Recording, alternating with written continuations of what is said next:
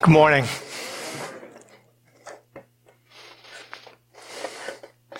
working our way through Second Corinthians, and as we've been talking about, to give you a little taste for what Corinth was like, it was a dazzling, modern Greco Roman city, something like Chicago and that it was a vital commercial link between East and West. A lot of people went there, traded, and, and so it was a very busy place. In contrast to the poverty of the surrounding countryside, the inhabitants of Corinth were wealthy. They were wealthy and they flaunted it. Somebody said Corinth was a city designed for those who really cared about social status. He says schmoozing massaging a superior's ego, rubbing shoulders with the powerful, pulling strings, scratching each other's back, dragging rivals' names through the mud, all describe what was required to attain success in this society. And the problem was not that the church was in Corinth, we've been saying, but too much of Corinth was in the church.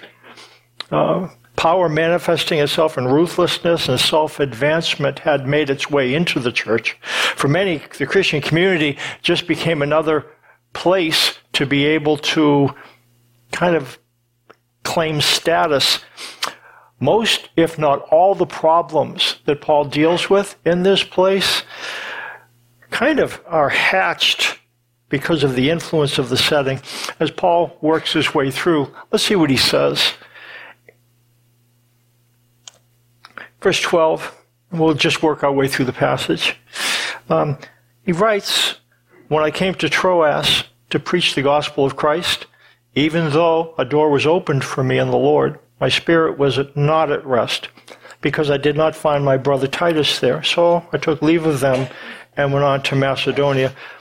As we've been seeing, what's, what's happening, and the reason why Paul's talking about this, and we talked about it last week, is that he is being accused of being fickle and wishy-washy. His name is being dragged through the mud. He's being lambasted by individuals and those who should rise to his defense are not doing so. Because the deal is with Paul, he doesn't look much or act much like a glorious divine representative. Um, he kind of changed his plans. He, um, as we've said before, he doesn't look like a poster boy for the glory of God monthly.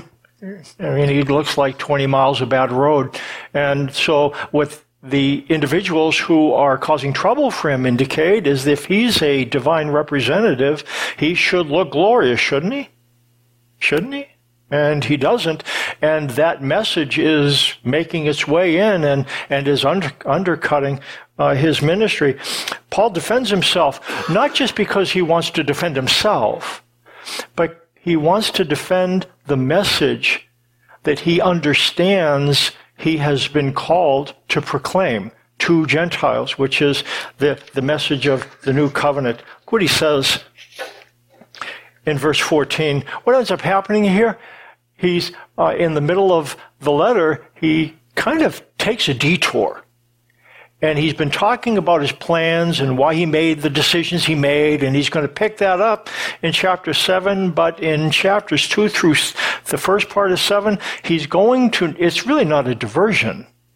Because for him, everything revolves around his call to be a steward. A steward is something, someone who takes something from the owner of the house and distributes it to those that the master of the house desires that it would be distributed to.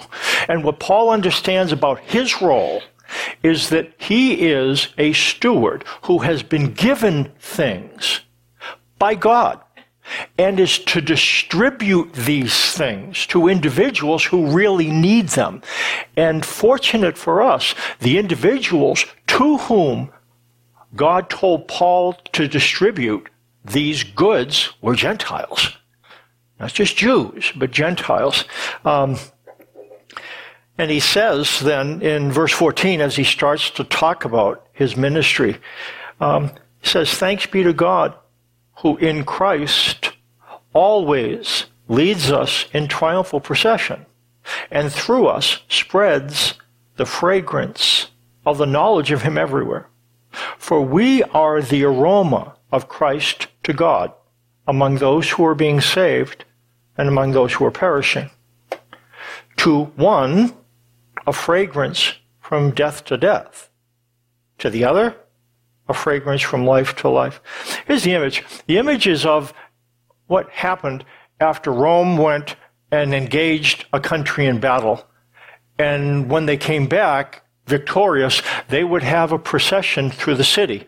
And a couple of things that are important for us as we think about how Paul applies this thing is that the conquering general is in the center of the parade. And he's in the very center of a gold encrusted chariot. And right in front of him, there's incense bearers. And so there's this incense and this smoke wafting all through, all through the general and everybody smells it. That's one thing you need to know. And behind him, there are the conquered army soldiers being led in triumphal procession.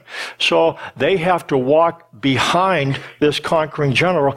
And you could look interestingly at this passage two ways as Paul kind of gives us this image he, on the one hand, could be identifying himself with these incense bearers who occupy a position of glory. It's kind of a sweet thing. They're right in front of the general, they're flewing the incense. But you could also, Paul could also be identifying himself with the conquered soldiers. And so, yeah, let's talk about it briefly. One view is that Paul paints himself and Jewish Christians as defeated foreign captives. And they are kind of shuffling along in humiliation and shame. They're being ridiculed. People are pointing fingers at them. In fact, what happens in this parade, as these soldiers are marched through this procession, what they said, in many cases, they came to a place where the parade halted and they were executed. And that was the the kind of the enjoyment for the day to see those individuals who had created problems for Rome. They got their just desserts. They were paraded through the city and mocked, and then they got to this place and they were killed. And um, this could be Paul's point. And the fact that surprises us is that it really could be. What Paul will say in 2 Corinthians, we are always carrying around the death of Jesus in our bodies. And we've talked about this, that we'll get to the place where he'll talk about himself and those he represents as jars of clay. A jar of clay is an ordinary vessel containing something really precious, but a jar of clay is subjected to brutal treatment. It's just not special. You don't take a jar of clay and put it up out of harm's reach. Now, what the individuals of the day believe that if you are God's spokesperson, he treated you like a gold vessel or something like that. I mean, that makes sense from some perspective, doesn't it? That if, if God calls you to represent him, that you would reflect that call by being kind of glorious. I mean, that, that's, there's a, there's, that makes sense from one perspective, doesn't it? And what Paul will say, the very opposite is true.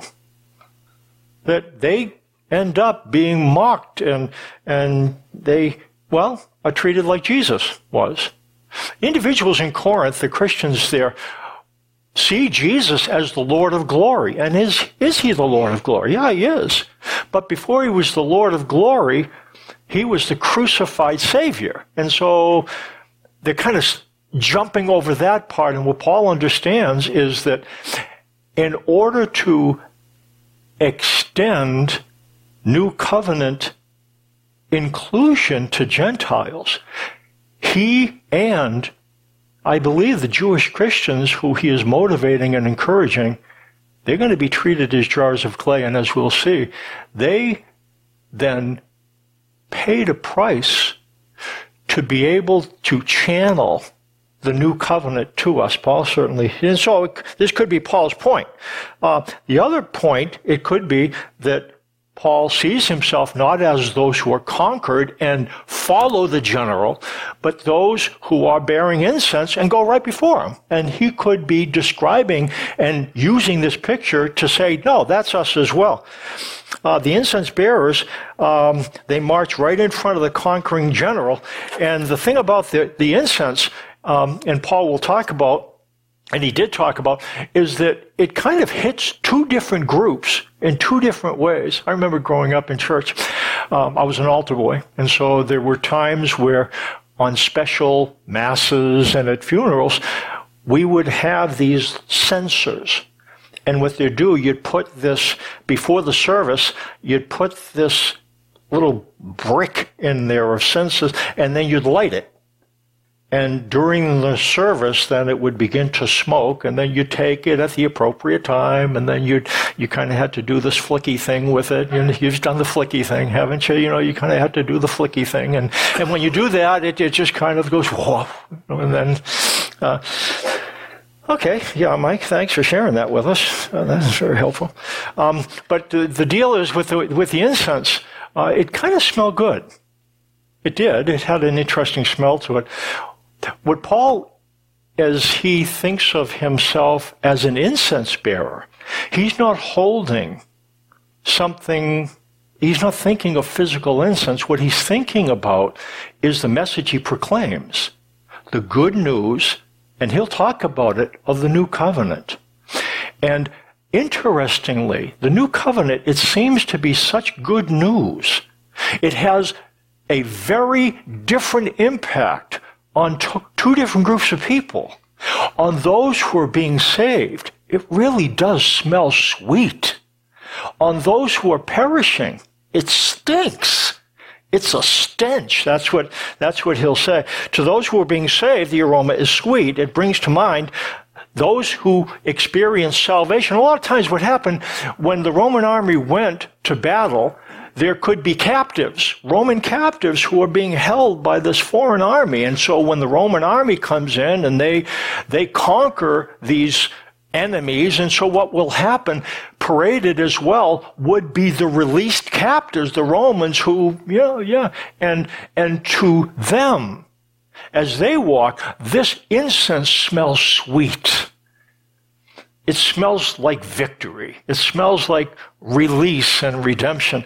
And um, so, in that way, the, the aroma is sweet. And those who have been released and set free because they've heard the message of the new covenant and have believed it, they understand that we are under a new covenant and out from under the old one, and we are released, and those who understand it, the, the smell of the message is very sweet. To those who are perishing, the aroma is, it's a stench. Um, it brings to mind the captured enemies on display, and again, um, they are n- marching to their death and they understand it. It's interesting, and you can think about this good news can feel bad depending on whether you believe it or not. I remember when I was, um, I told you about this, I won't, I'll go really brief. At the University of Pennsylvania, when I heard the gospel for the first time, that it was, he had done everything, I was offended because I really had tried hard over the years to do the kind things that would give me confidence that I was going to be included. And I really kind of worked at it. I was an altar boy and I was going to become a priest and, and all these things. And when he said it's, it's really something that you receive as a gift, I was offended. And I remember feeling the offense of that. Um, in that sense, then, the good news to me, because I really couldn't believe it, it wasn't good news. It was something that I hadn't done. And it disturbed me. And I kept on putting up all these deflections about what about the native in Africa and what about the person that never heard. And, and finally, this guy put it to me and he said, Mike, I can't answer all these questions you have. I can't tell you about those who haven't heard, but one thing, Mike, you have heard, and what are you going to do with it? And ooh, ooh, put it that way. I remember it was at that point and I said, okay, I guess this is the way it is.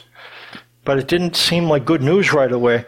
Um, Paul talks about himself then as kind of sending up this fragrance.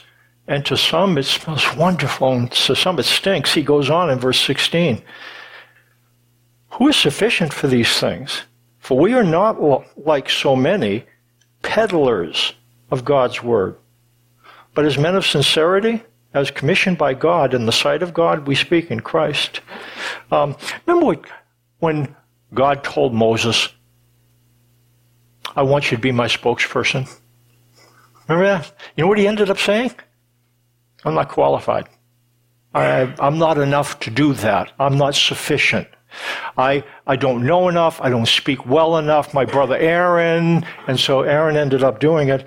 Uh, in fact, here's what it said. Moses said to the Lord, O Lord, I have never been eloquent, neither in the past nor since you have spoken to your servant. I am slow of speech and tongue. The Lord said to him, Who gave man his mouth? Who makes him deaf or mute? Who gives him sight or makes him blind? Is it not I, the Lord? Now go. I will help you speak and will teach you what to say. Um, Paul says, who is sufficient for such things? What he'll say in the, in the context is, and it sounds a little bit arrogant. He didn't find sufficiency in himself, but he felt that he was proclaiming something that if you believed it, you would have eternal life. And if you didn't,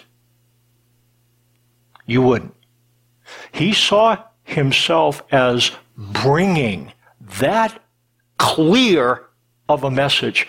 Um, it's interesting. And Paul, he didn't look like a glory, but if you have a zillion watt message, you don't need to be a zillion watt messenger, do you? If you have a really bright light, the fixture that the light is in doesn't matter as much. If the light is bright, if the light is not bright, you might notice the fixture. What Paul understood is he didn't have to look great because the message he proclaimed was brilliant. And so, he didn't have to be shiny. And this is what differentiates Paul from those whom he say would be peddling the Word of God. Because you know, those, the individuals who are spokespersons for any kind of product, gleaming white teeth and carefully coiffed hair, and you know, all the people in the infomercials, it's this and it's that, and some of them are kind of bozos. You know, the guy with the Flex Seal guy, you know, that hits the boat, and you know, some, but most individuals who sell things are, they look really good. And the point is that we see somebody who looks good, and then we think, well, I'm going to buy because I want to look good like them. Paul didn't look good. And interestingly, there's individuals who are confronting and kind of pushing back at Paul, and they do look good. And they have letters of recommendation. And they kind of are tough guys. If, if you're not walking the path, what Paul's going to say later on, they're smacking people. And they push their weight around. And so individuals are kind of frightened of them. They're very influential. And Paul says the reason why they need to be influential and act influential is because the message they're proclaiming is not influential. If the message is influential, the person proclaiming it doesn't have to walk, doesn't have to look good and say it right. That's the way Paul felt. Um, he uses, there was the many, refers to these individuals who peddling, the sense of a peddler is somebody on the back street, not in the main thoroughfares, but um, they are cheating people for their own profit. In contrast, Paul doesn't, he just says things out loud like Jesus did. Um, he speaks clearly and sincerely. Uh, it's not about the absence of hypocrisy. He's just transparent. He knows what message he's been given. Jesus gave it to him. So what he does then, he turns around and takes this message that was given to him by Jesus, and he stewards it, which is he gives it out. And when we hear this message, and when we believe it,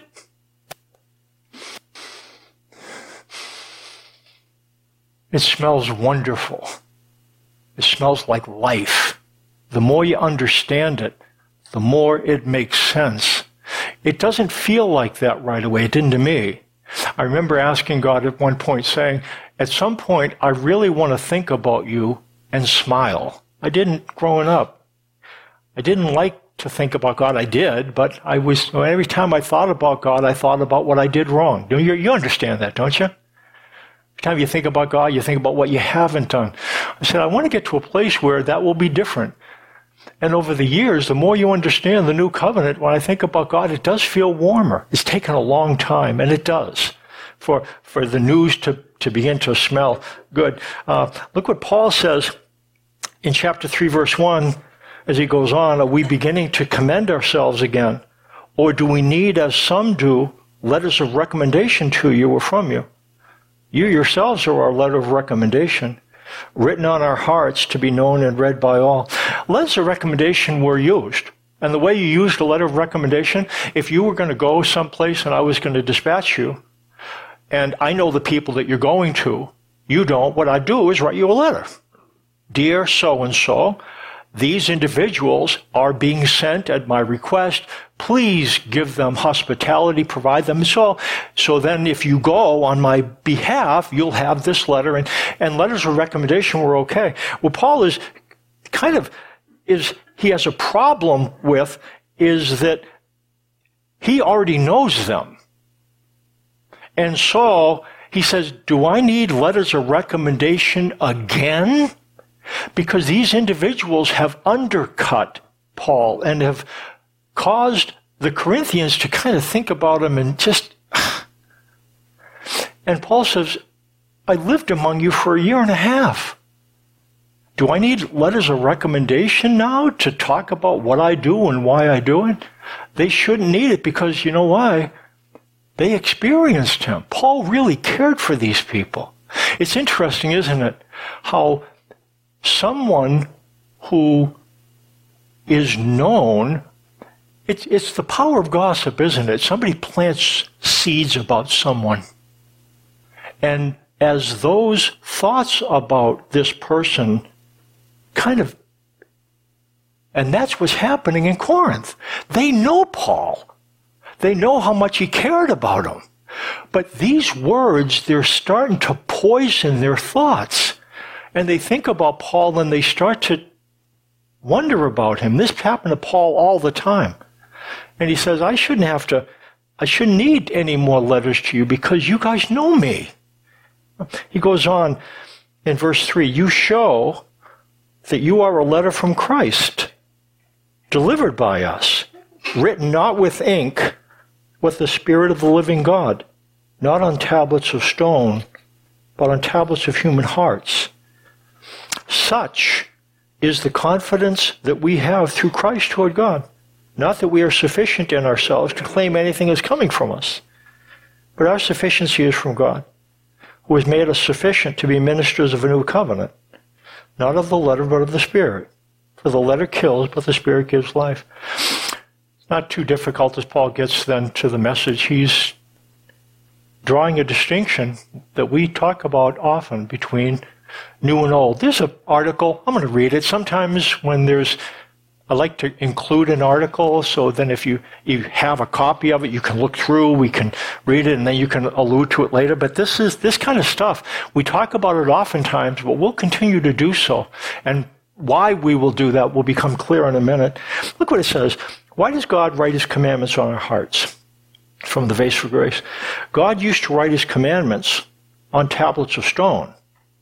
Why does he now write them on tablets of human hearts? And then the text. You show that you are a letter from Christ, the result of our ministry, written not with ink, but with the Spirit of the living God, not on tablets of stone, but on tablets of human hearts. Such confidence as this is ours through Christ before God. Not that we are competent in ourselves to claim anything for ourselves. But our competence comes from God. He has made us competent as ministers of a new covenant. That's interesting, isn't it? Competency in ministry is directly related to the message that you're representing. We are competent as ministers of a new covenant. The reason is because the message of the new covenant is really powerful. You don't need to know everything if you're proclaiming more that it is a powerful message. Not all will like it. it it'll smell like this to some, but to those who understand it, it will. It's interesting. Um, it says, not the letter of the Spirit, for the letter kills, but the Spirit, but the Spirit gives life. The Bible is divided into two halves: the Old Testament and New Testament. A testament is another word for covenant. A covenant is an agreement or treaty between people or nations. God makes covenants with us to clarify his promises and expectations. The Old Testament features the Old Covenant God made with the world. The New Testament features the New Covenant God made with the world. God inaugurated the Old Covenant through Moses from Mount Sinai. The terms of the covenant might be summarized this way If you keep the Ten Commandments, you will live. If you don't keep the Ten Commandments, you'll die. Keeping the commandments resulted in being blessed. Not keeping them resulted in being cursed. God inaugurated the new covenant through Jesus Christ from Mount Calvary. The terms of the new covenant are very different. God has replaced if you with I will. The possibility of being cursed has been removed. Only the certainty of being blessed remains. Not only are the details of these covenants different, but God inscribes them on different surfaces. Whereas God etched the Old Covenant commandments on tablets of stone, He inscribes New Covenant expectations on tablets of human hearts. What difference does heart writing make? By writing His will on our hearts, God creates within us the willingness to obey Him. He gives us a new heart. I will give you a new heart and put a new spirit in you. I will remove from you your heart of stone and give you a heart of flesh, and I will put my spirit in you and move you to follow my decrees and be careful to keep my laws. God promises to move you to follow his decrees and be careful to keep his laws. He assumes responsibility to cultivate within us the capacity to obey his decrees. God changes us from the inside out. Beginning with heart based thoughts and attitudes and moving outward to change behaviors. Failure to understand that old covenant outside in change has been replaced by new covenant inside out change is the single greatest cause of spiritual stagnation. The reality is this the letter kills, but the spirit gives life. The attempt to follow the letter of the law in order to get God to bless us kills spiritual life. I want to say that again. The attempt to follow the letter of the law in order to get God to bless us kills spiritual life. When we attempt to obey God in order to earn his acceptance, spiritual death ensues. The only route to spiritual health is to focus on the unconditional love and acceptance found in the new covenant. This is how the Spirit gives life. The Spirit of God will never motivate you to change in order to get God to accept you. Because we are no long, we no longer live in the Stone Age, God writes his will in our hearts. When Paul says the letter kills, he reflects the Old Testament. Um, the law had a disastrous impact of the 3.5 million who left Egypt. Two of the original company ended up arriving. There was a number of individuals who were born during the wilderness wandering, so a number of people walked into the promised land. But of the original company, only a couple. Um, Paul could admit that the old covenant didn't have a really successful, I guess, impact because he understood that Paul understood he wasn't throwing God under the bus. He distinguished new covenant glory from old covenant glory. Here's what it says I will put my spirit in you and move you to follow my decrees and to be careful to keep my laws. There's a couple different kinds of glory. We've talked about this before, but missing this causes a lot of confusion. Glory is the radiance of God's thoughts or attitudes. That's what glory is. It's the radiance of God's thoughts or attitudes. This glory is not just sent out into the atmosphere. It's directed at people. When God reveals his glory, he reveals it towards people. We are created in such a way that those who behold glory are transformed by it. I'm not saying might be transformed. I'm not saying are transformed if they really work at it. The message you we understand from God does change us, whether we realize it or not. Glory changes the person upon whom it shines. Um, glory transforms those who behold it. There are two sources of transformation because there are two expressions of divine glory, not just one.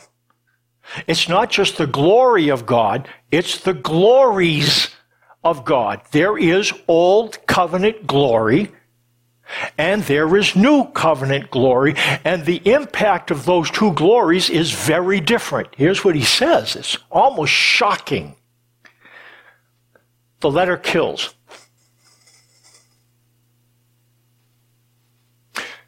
If we believe what God is expressing is that he blesses us when we obey and curses us if we disobey, that glory is going to, well, what does it say? Kills. It doesn't promote spiritual life, promotes spiritual death. New covenant glory is different. It's from Mount Calvary and, and Spirit, and the new covenant is associated with the Spirit, gives life. A couple things about what we see biblically, just to give fill in the blanks, these you've seen this before. But we'll keep on reminding ourselves of it because it's easy to get confused. Um, what it says, Old covenant glory reveals sin, is what it says in Romans 3, verse 20.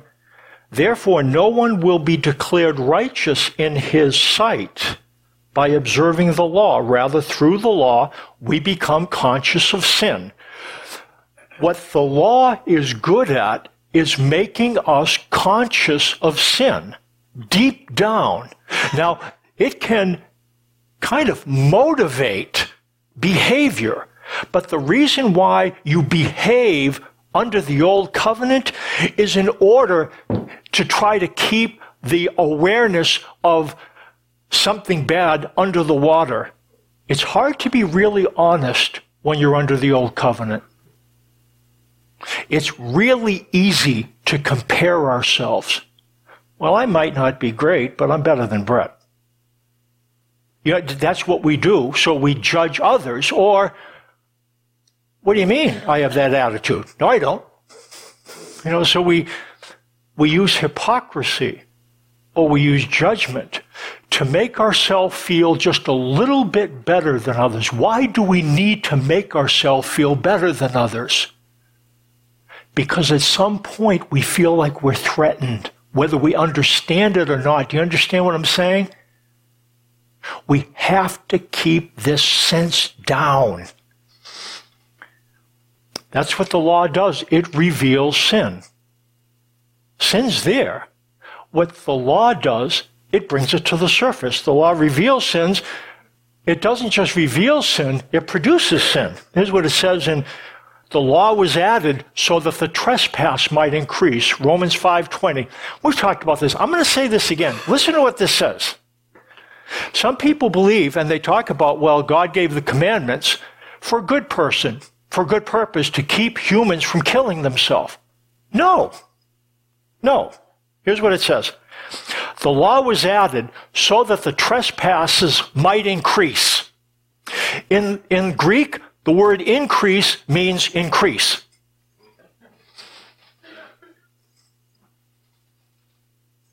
The law was added not to decrease the evidence of sin, but to increase it. That's kind of good to know, isn't it? And the law reveals sin, produces sin, it energizes sin. Uh, Apart from the law, sin is dead. If sin as a power, then not as an act. So it's a ruling power. If sin is here and it's dead, there's one thing that gets sin going, and it's like frosted flakes are to Tony the Tiger. You know, it's just, you know, you, you get it in there, you remember, okay, you know, you don't anyways. That's, that's, anyways. So, so if, if, if sin is dead. What you, what you want to do to, it's like epinephrine, is you put law on it. Put, you're blessed if you obey and cursed if you disobey, and that understanding will bring about not just sinful acts, but the power, the ruling power of sin within us. It gets more powerful. That's what it indicates. And surprisingly, I read this somewhere and it's really true. The law stimulates the very behaviors it prohibits.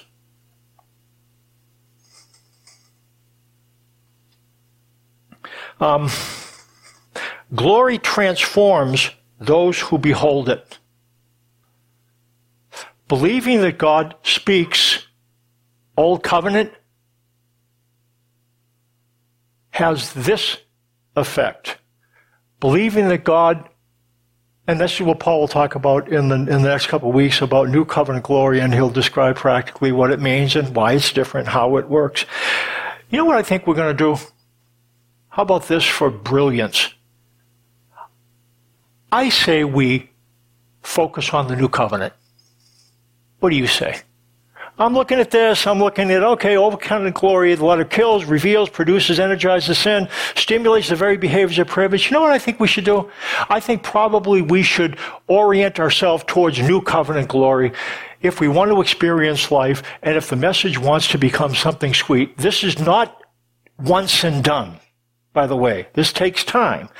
Keep coming back. We'll continue to look at new covenant because The Spirit gives life. Brett, come on up. We'll sing a closing song.